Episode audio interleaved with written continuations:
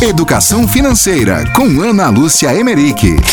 Oi pessoal, tudo bem com vocês? Dentro das dicas aí das compras por impulso, um, o recado que eu gostaria de deixar hoje é com relação à questão do parcelamento das compras, tá?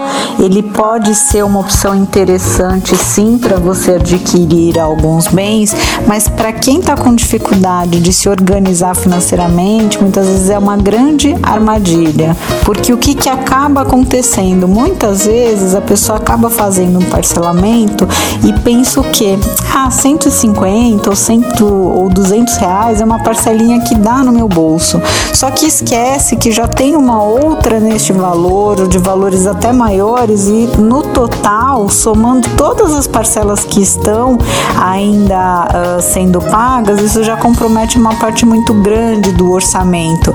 Então a minha dica é de que se você não está numa situação de contras equilibradas e com dinheiro sobrando, faça somente compras à vista, né? Então só negocie o, os valores para ter algum desconto, para ter algum benefício em relação à questão da compra à vista e aí você só vai comprar o que realmente você tem a condição de comprar naquele momento. E com isso você evita que você aumente a questão das suas dívidas, que você vá fique cada vez mais no vermelho.